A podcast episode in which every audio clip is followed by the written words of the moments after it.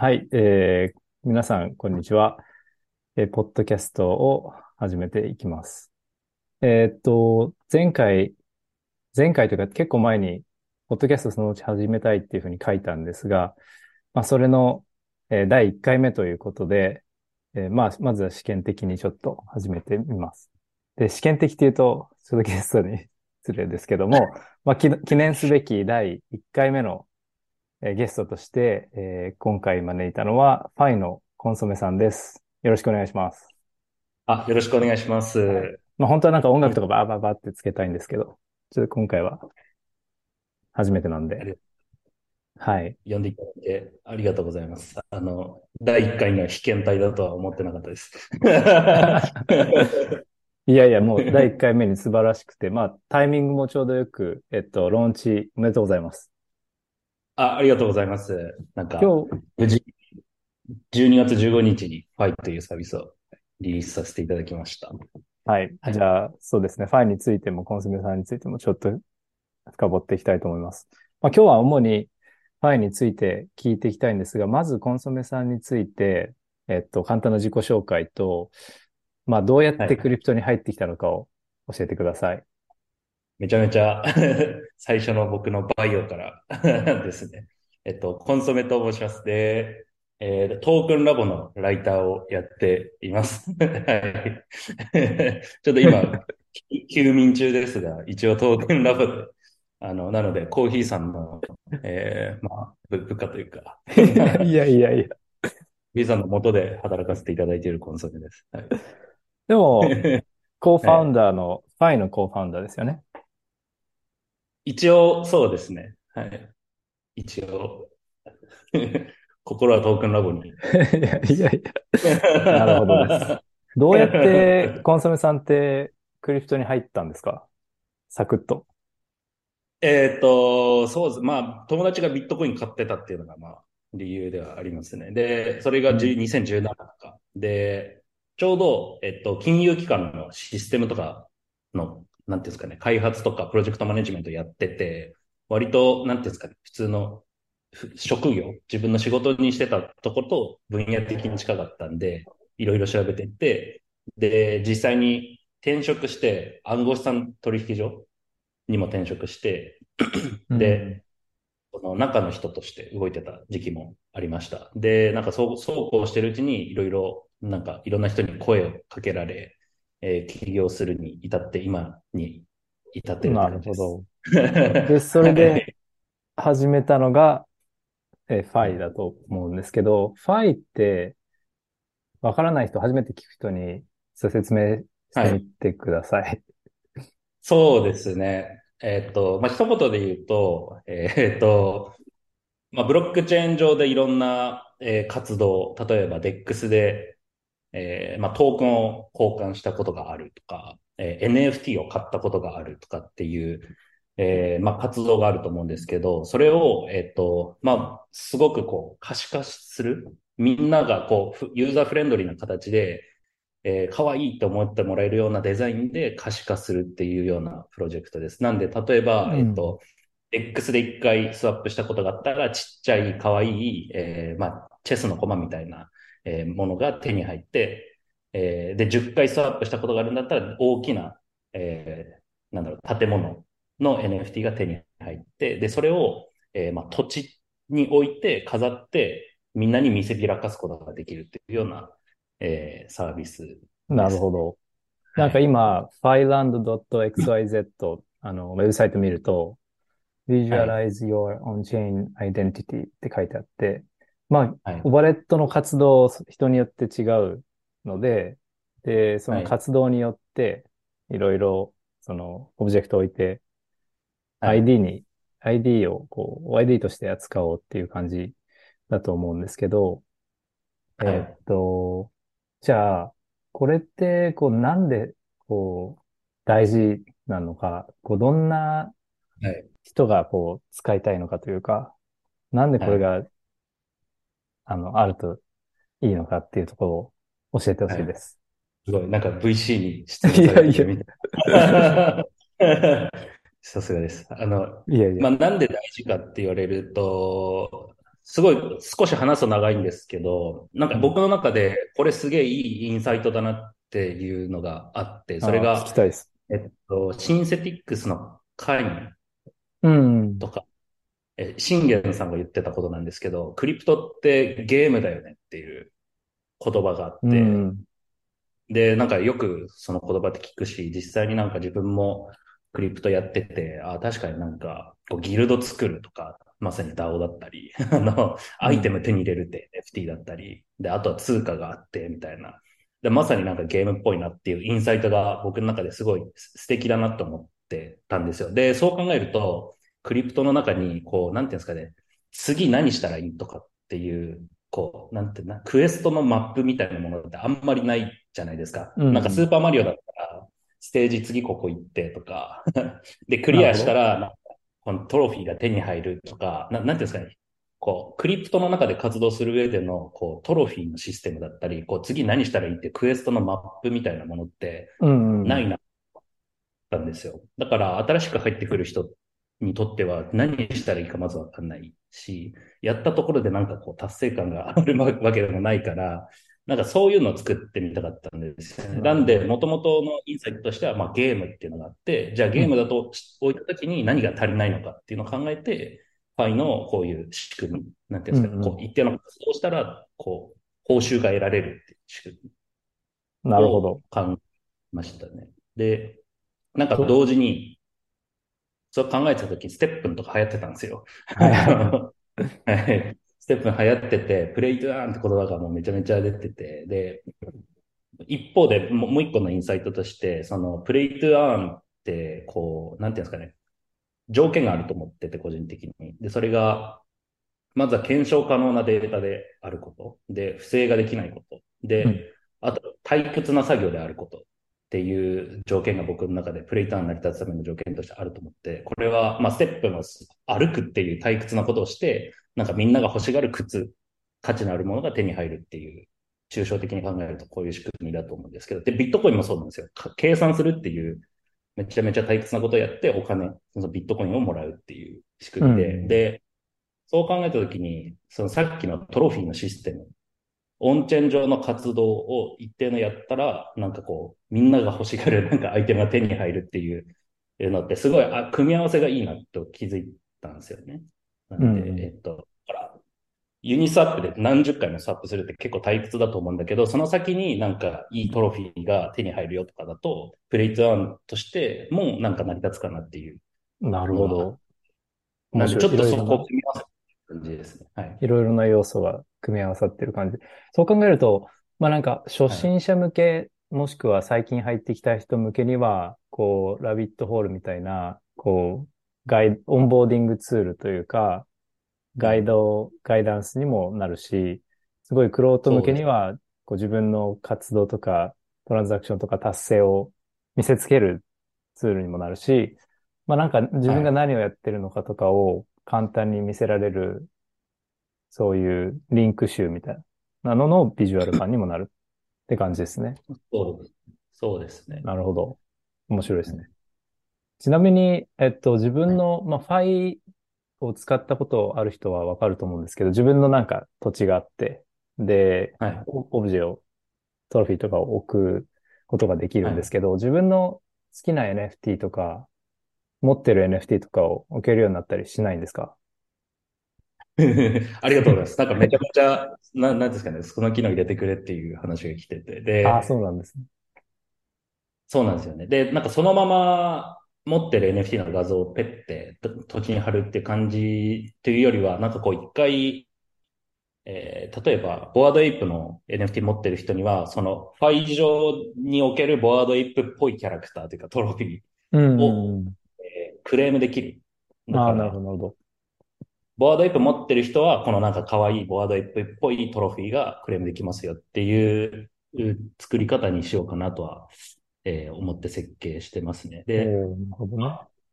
僕らのピクセルアート、あピクセルアート書いてるのが e ボイスさんっていう、まあなんか、あの、ピクセルアート界のい世界一有名な人らしいんですけど、あの、その人のまあ作業が一回こうかまされてるので、みんな欲しがるじゃないですか。そういうオブジェクト。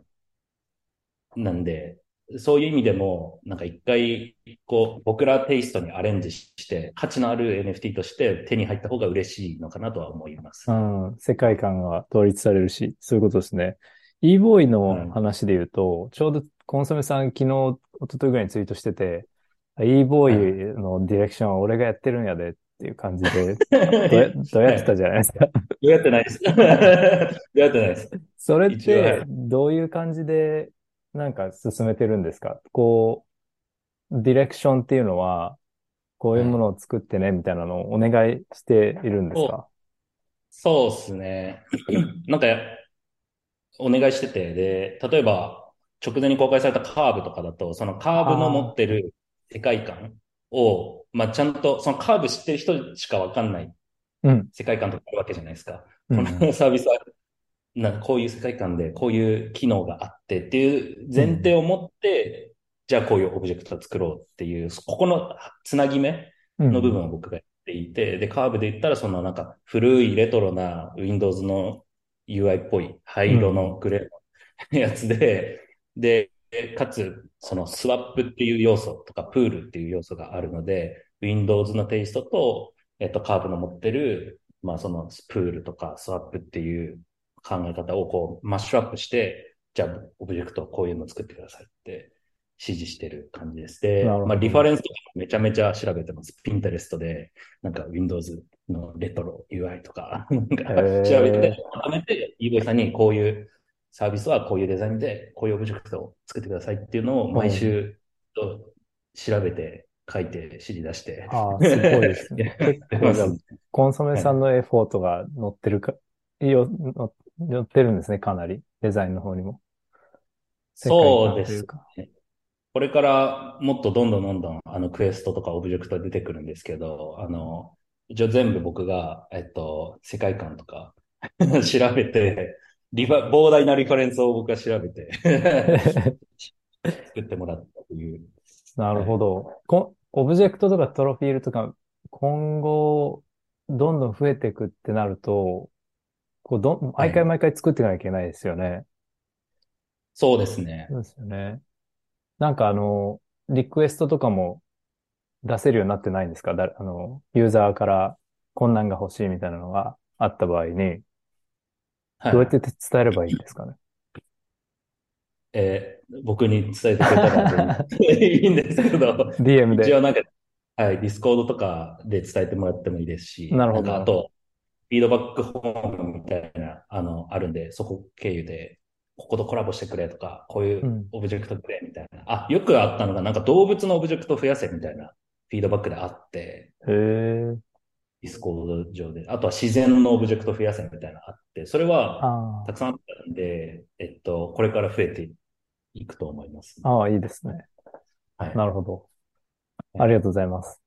あとなんかツイッターで、メインネット本当に昨日ローンチしたと思うんですけど、ツイッターではいあの、 Bankless の、 Bankless ポッドキャストのライ、えっと、ラインじゃなくて、デイビッドがはい、なんか、たこれはいいぜみたいなこと言ってて、ファイいいぜみたいなこと言ってて、で、まあ、ツイートいろいろ見てもらうと、あの、はい面白いんで、わ、わか、あの、何言ってるかわかると思うんですけど、はいえっと、彼が言ってたのは、まあ、ZK マジックを使って、もっと使いやすくしたいって言ってて、で、すでにそれはチームに提案したって言ってるんですね。で、じゃあな、具体的に何かっていうと、まあ、彼のウォレット、えっと、デイビッド・ホフマン .ether、ETH っていうウォレットは、基本その、なんか、公開されてるもんなんで、はいまあ、お金を貯めてるだけみたいな感じなんですね。で、他のアクティビティは、そのちゃんとしたアクティビティは別のウォレットでガンガンやってるっぽいんですよ。で、そこら辺はやっぱり自分のその個人の情報なんで、その、はいどれだけ持ってるとか、どれだけ交換してるとかって見せたくないと。はいで、だから、その ZK を使って、はい。証明を作って、このデイビッド・ホフマン .isa のウォレットに、えっと、証明があって、他のこのウォレットと繋がってますみたいな風にして、はい。あの、ウォレットをドックスせず、その公開せずに自分のアクティビティを見せたいって言ってるんですね。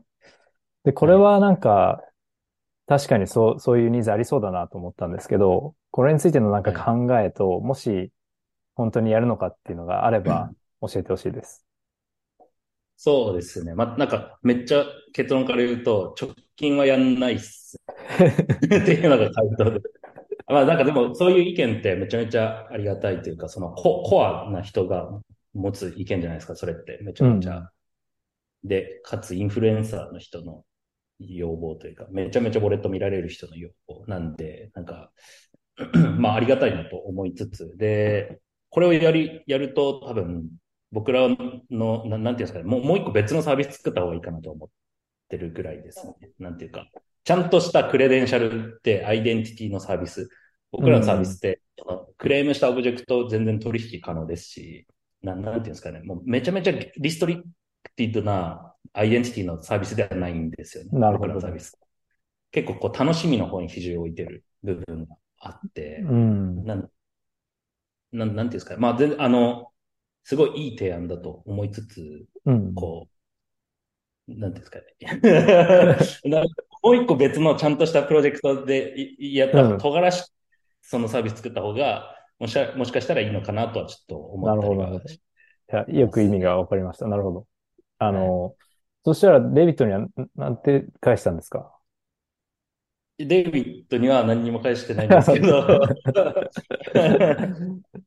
まあでも、あの、いっぱいあるんですよね。こういう機能入れてくれとか、なんはい。か、こう、入ってこう、結構曖昧に作ってるというか、いくらでうん。もいろんなことに使えるように設計してる部分があって、なんでその分、こう、こういうことに使ったらどうかとか、例えばなんかそのゲームのステージに使ったらどうとか、あとは、なんだろう、あの、えー、まあ今あった G、GK のやつ使ったらどうとか、あとはうオブジェクトん。回転する機能つけてくれとか、なんかすごいいっはい。ぱいいろんな要望が上がってて、で、その中うん。で一番最初に何やるってなったら、こう、結構頭を悩ませる部分がいろいなるろほど。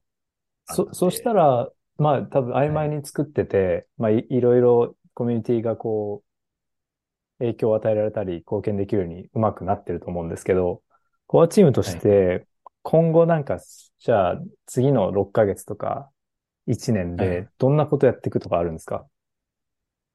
そうですね。一応、あの、先に言ったようになんかこう、まあ、楽しみの部分に比重を置いてるっていうのは、えーまあ、あって、なんでその点で言うと、えー結構そのアーティスト、ピクセルアーティストの人とか、あとはデベロッパーの人をまず最初に巻き込んでいけるような展開をできたらいいなとは思っていて、なんで、えーまあ僕らのオブジェクト、今 e ボイスさんしか作ってないですけど、まあここを分散していくとか、あとはクエスうん。トをとみんなで作れるようにするとか、なんかそういう展開があるのかなとなるほど。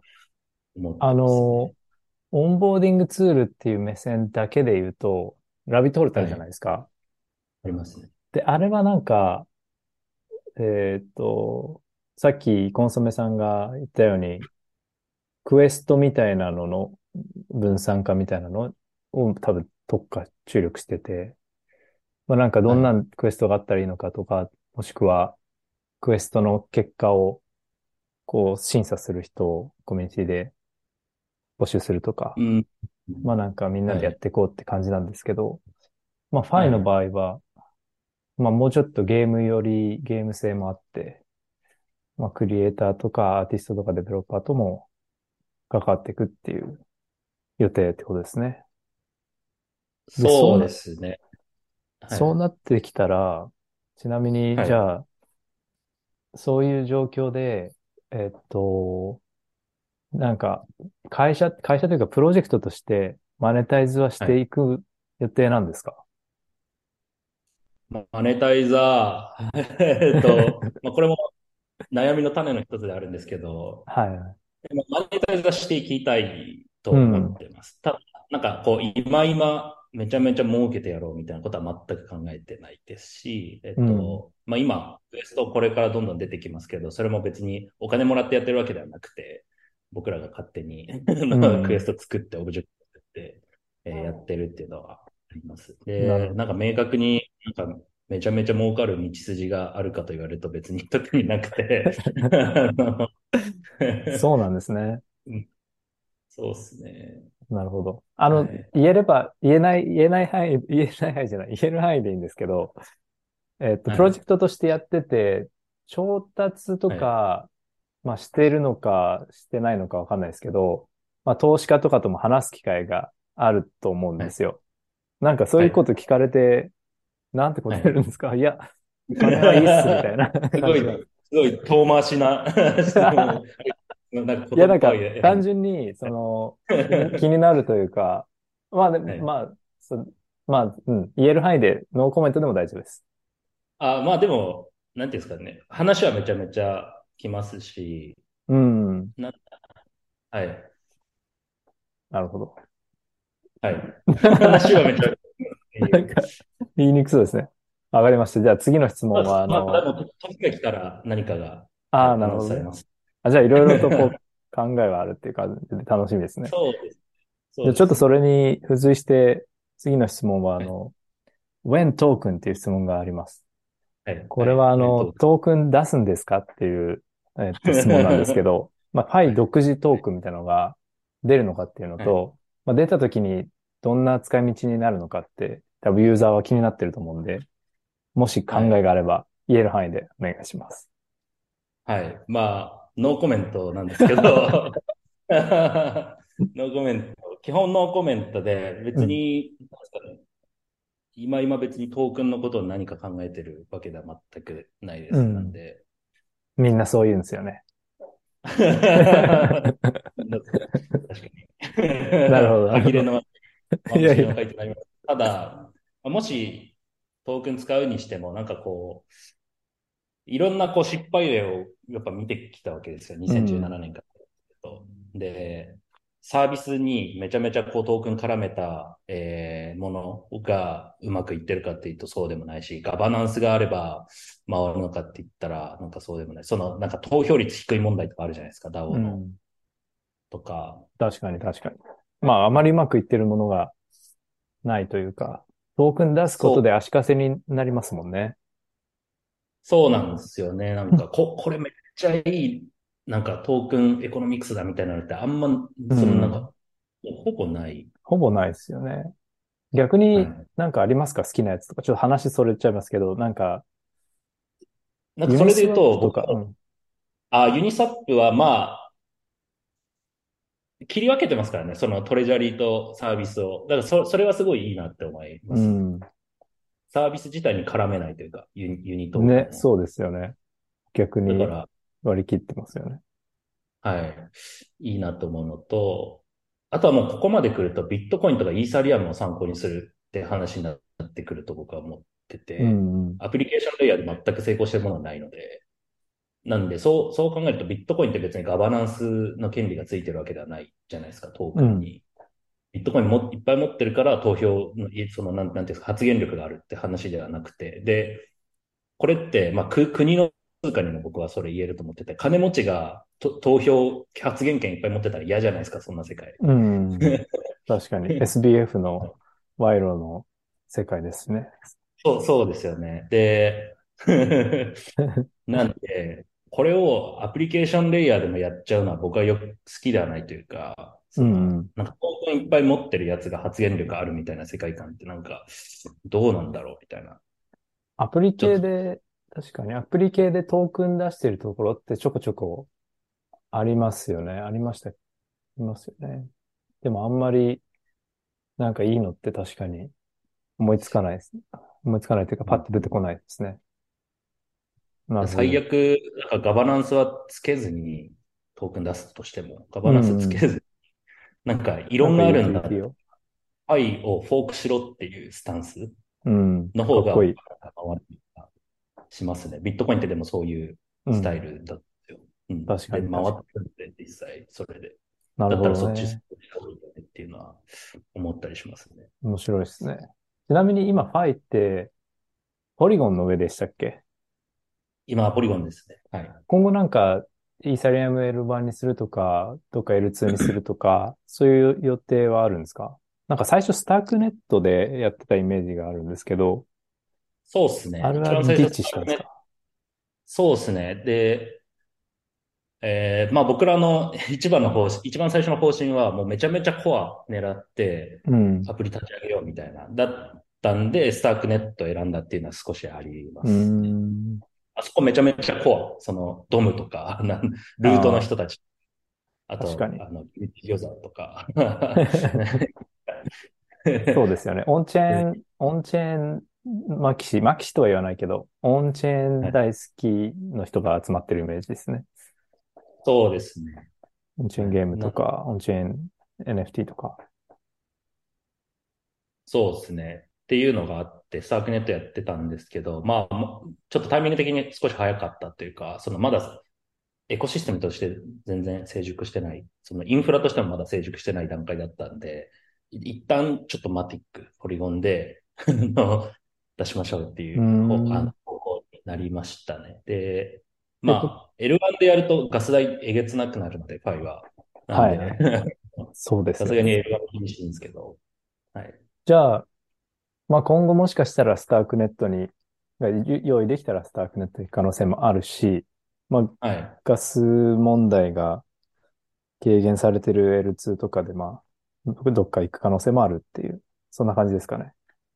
あ、そうですね。なんか、これ、僕のチームには何も話してないんですけど、僕の頭の中だけであるプランとしては、はい。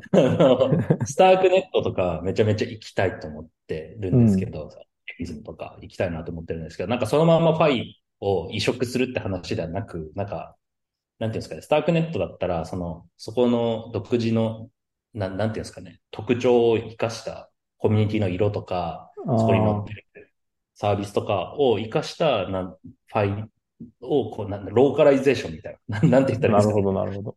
はい。させていけたらいいなとはちょっと思ってますね。うん、じゃあ、スタークネット上のファイは、ポリゴン上のファイとは違う可能性があるっていう感じなんですかね。違うものにしたい世界観ですね。とかデザイン例えば今、 isometric でカラフルな土地だと思うんですけど、うんこれを、いやもしスタークネットでやるんだったら、まず、まあ、 full on-chain でやって、で、白黒でやって、で、 isometric じゃなくて、な平面っていうんですか、その、平面でやって、で、これはな、なんでこういう設計にするかっていうと、他のゲームで使いやすいようにするため、例えばルートの派生のプロジェクトとかスタークネットにも載ってるあ、し、うん。ギルティ餃子さんが on-chain ゲーム作ってるから、そこのステージとして使えるような、なるほど。ファイファイが、なんかそういうローカライゼーションしできたらいいなとちょっと思ってます。それめっちゃ面白いですね。はいうーん、確かに。まあ、そうですね。ポリゴンの、ポリゴンでまずちょっとユーザーを獲得して、で、そのブランドもスタークネットで活かせるし、そういうことですね。はい。いや、面白い。はい。あ ありがとうございます。はい。思ってる妄想でしたけど。そうですね。でも、あの、今話聞いた感じ、すごいユニークで面白いなと思いました。ありがとうございます。逆になんか、ははいい。。あ、あ、なんかその、コンペティターというか、なんか似たようなことしてるとこってあるんですか？なんかずっと上がってたラビットホールとか、あとは、えー、まあ僕が引き合いに出したステップンとか、えー、あとは、な、なんていうんですかね、完全な競合はいなくて、うん、でですよね。はい。僕らのサービスのなんかこう、ゆ、ゆるーく競合みたいな。ラビットホール、レイヤー3とか、あとはメタバースで言ったらサンドボックスとか、あうんとワールドワイドウェブとか、あと play to earn で言ったらなんかステップンとか、あとは、えっと、なんだろう。リンクを載せるサービスで言ったら、リンクツリーとか。リンクツリーね。うん。はい。なんかビジュアライズに特化してるものとかってありましたっけ？そういうのはあんまないですよね。そうですね。うん。いや、だから、ファイってなんかさ、れてないで言うと、デバンクとかザッパーとかなんかそういう。ああ、なるほどね。そうそう。だから、ファイっていろんなカテゴリーになんか入ってるんで、Gitboy のグラント見たら、ものすごいカテゴリーに入ってたんですよ。なんか ENS カテゴリー、ゲームカテゴリー、なんかメタバースカテゴリー、ID カテゴリー。そうなんですよ。めちゃくちゃいいなと思って。はい、ちょっとずるいです。そうそうそうまあでも、あれのおかげかどうかわからないですけど、寄付額もすごくて、多分全体で2位とか3位とかでしたっけ？世界。そうですね、3位ですね。いや、すごいですよね。あれはすごいと思います。なんかカテゴリー内の何位とかだったらわかるんですけど、はい全部のカテゴリー、まあ、ほとんどのカテゴリーで結構上位に入って、総合で3位とかなので、まあ、そうですね。グローバルにこう、認知されてるっていう感じですよね。いや、本当にありがたい話で、あの、4, 4位がディファイラマとか、で、あー2位がレンスターとか、あとはジェダイスワップとか、なんかその並びに並び入って入ってくるのはすごいありがたいですね。ちょっとずるい。はい。それってやっぱでり、僕はい、あ、はい。どうぞどうぞ。どうぞ。あ、なんか、僕自身もなんかどのカテゴリーなんだろうっていうのはちょっとまだ分かってない。実際。すごいな。なるほどね。はいなんか将来、それで言うと、なんかまあ、ギットコインのグラントでちょっとふと思ったんですけど、なんかファイカテゴリーみたいな感じで、要はそのファイの上でアプリなり開発者なり、プロジェクトがはい。乗るみたいな、そういう未来もありますかね？え、めちゃめちゃやりたいっす、それ。ね め。ちゃめちゃやりたいと思ってるので、いや、もうやります、これ。いや、例えばなんかゲームも考えられますし、あの、普通にアートとか NFT コレクションもいいと思うし、はいまあ、。なんかそうですよね。ENS が一つのカテゴリーになってるのとな同じように、まあ、はいファイカテゴリーを次の、次ぐらいの Gitcoin グラントで見れたら嬉しいなと思います。いや、もう頑張ります、めちゃめちゃ。はい。まず、その、提供できるお金を集めます。はいそうですね。あと、はいえっと、8分ぐらいなんですがはい、ちょっとこれ、まあ、ここまで聞いてくれてる人がどれだけいるかわかんないんですけど、聞いてくれてる人もしくは、まあ、僕のこのニュースレターの読者になんかリクエストというか、なんかコメントがあれば、えーお願いします。例えばなんかリクエストしてねとか、使ってねとか何でもいいんですけど、まあ、ああ、そうです。うん。あ、それで言うともう、あの、無料でクレームできる、あの NFT がいっぱいあると思うので、あの、なんだろう、クリプト触ってる人だったら、まずなんか、とりあえず一旦クレームしてみて、で、可愛い NFT を手に入れてみて、触ってみてくださいっていうのが一つ。で、触ってみた上で、なんか、ここ使いづらいよとか、もっとこんなオブジェクトあったらいいな、もっとこんなクエストあったらいいなとか、あとこんな使い方できたら面白いんじゃないかっていうのがあったら、もうぜひぜひ、あの、僕のツイッターにメンションしてくれてもいいですし、あの、ディスコード、えーで言ってくれてもいいですし、はい。なるほど。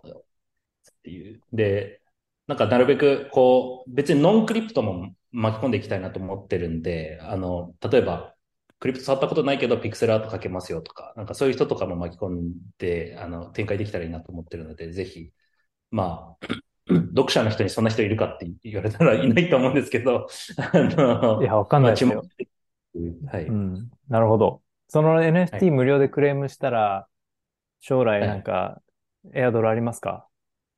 お、のコメントで。ありがとうございます。あとじゃあ、はい。最後の、まあ、あと5分ぐらいなんですけど、最後の質問で、まあ、これは、まあ、これ今までちょっとファイについて話したんですけど、もう最後はなんか、なんていうか雑談なんですけど、コンソメさんなんかはい。一番好きな NFT プロジェクトとか DeFi プロジェクトとか、なもしくはファウンダーとかでもいいんですけど、なんか好きな、はいもしくは注目してるプロジェクトありますか？はい。これ、これ面白いなまあみたいな。はい。まあ、サップ、サップすげえ気になりますね。最近、あの、アップデートあったのだと。アップデートってなんかウェブサイトが新しくなってましたっけ？そうですね。ウェブサイト新しくなったぐらいですが、まあそうですね。で、サップもオンチェーンゲームにフォーカスしてるサービスなので、なんていうんですかね。まあその辺に今、ちょっとこう、熱い開発者が集まってるなっていう雰囲気はえー感じ、なんそれかカテゴリーとしてはオンチェーンゲーム周りで、うん。してるサービスで言ったらサップとか、うんね。サップはなんか知ってるんですか？その、含みがある感じがして。なんか、いや、ほとんど表に出てないじゃないですか。出ない、出てないっす。だからなんか、アルファリークお願いします。いや、僕もわかんないですよ。僕もわかんないですけど、うん。が、なんかスケ、スケボーのゲーム作ってましたね。ああ、そうなんですね。ちなみにちょっと僕が知ってる範囲でさっと補足すると、確か、はいその、ルートを作ったドム・ホフマンが、はいファウンダー、ファウンダーの会社でで、ドム・ホフマンはルートの前にブリットマップっていう NFT コレクションもやっていて、で、いただの NFT アートじゃなくて、まあ、フルオンチェーンの NFT で、で、それをゲームで使えるっていう、まあなんか SF 世界を作っていて、で、はいそのゲームが多分、サップなのか、なんか、コミュニティタウンホールでは、えっと、シュガーっていう、あの、はい。コードネームつけてたんですけど、あとはいペイパーかなっていう名前つけてて、シュガーじゃなくてペイパーだ。ペシュガーはなんか、バラのやつ、NFT なんですけど、はい。なんかペイパーっていうコードネームでつけてて、で、うんそこら辺がなんか、こうニョゴニョゴニョって何になってるかわかんないの、の状態が多分半年一年ぐらい続いてますよね。そうですね。はい。わかんないです。それ以外になんか 補足あれば教えてください。いや、実際僕もわかんなくて。そう。なんか、シュガー？ペーパー？ペーパーもうなんか、うあの NFT ドロップされたんですけど、そのブリットマップ holder に、えーエアドロあったんですけど、それが何に使えるか一切わかんないですし、あの、なるほど。サップも、なんかディスコードだけとりあえず作られて、で、なんかスケボーのゲーム作ってますみたいな、なんか sneak peek 公開されて、それ。ぐらいしか情報提供なくて。ディスコード見ればいいってことか。そうですね、ディスコードにあるんですけど、 sneak peek は。で、ただそれ見ただけでは全くわかんないです。何が何だかなるほど。わかんない。はい。ちなみにちょっと前の情報だと、スタークネット上で作ってたはずなんで、まあそこら辺変わってるかもしれないですけど、スタークネット上っていうのと、まあパラダイムからも確か調達して、はい。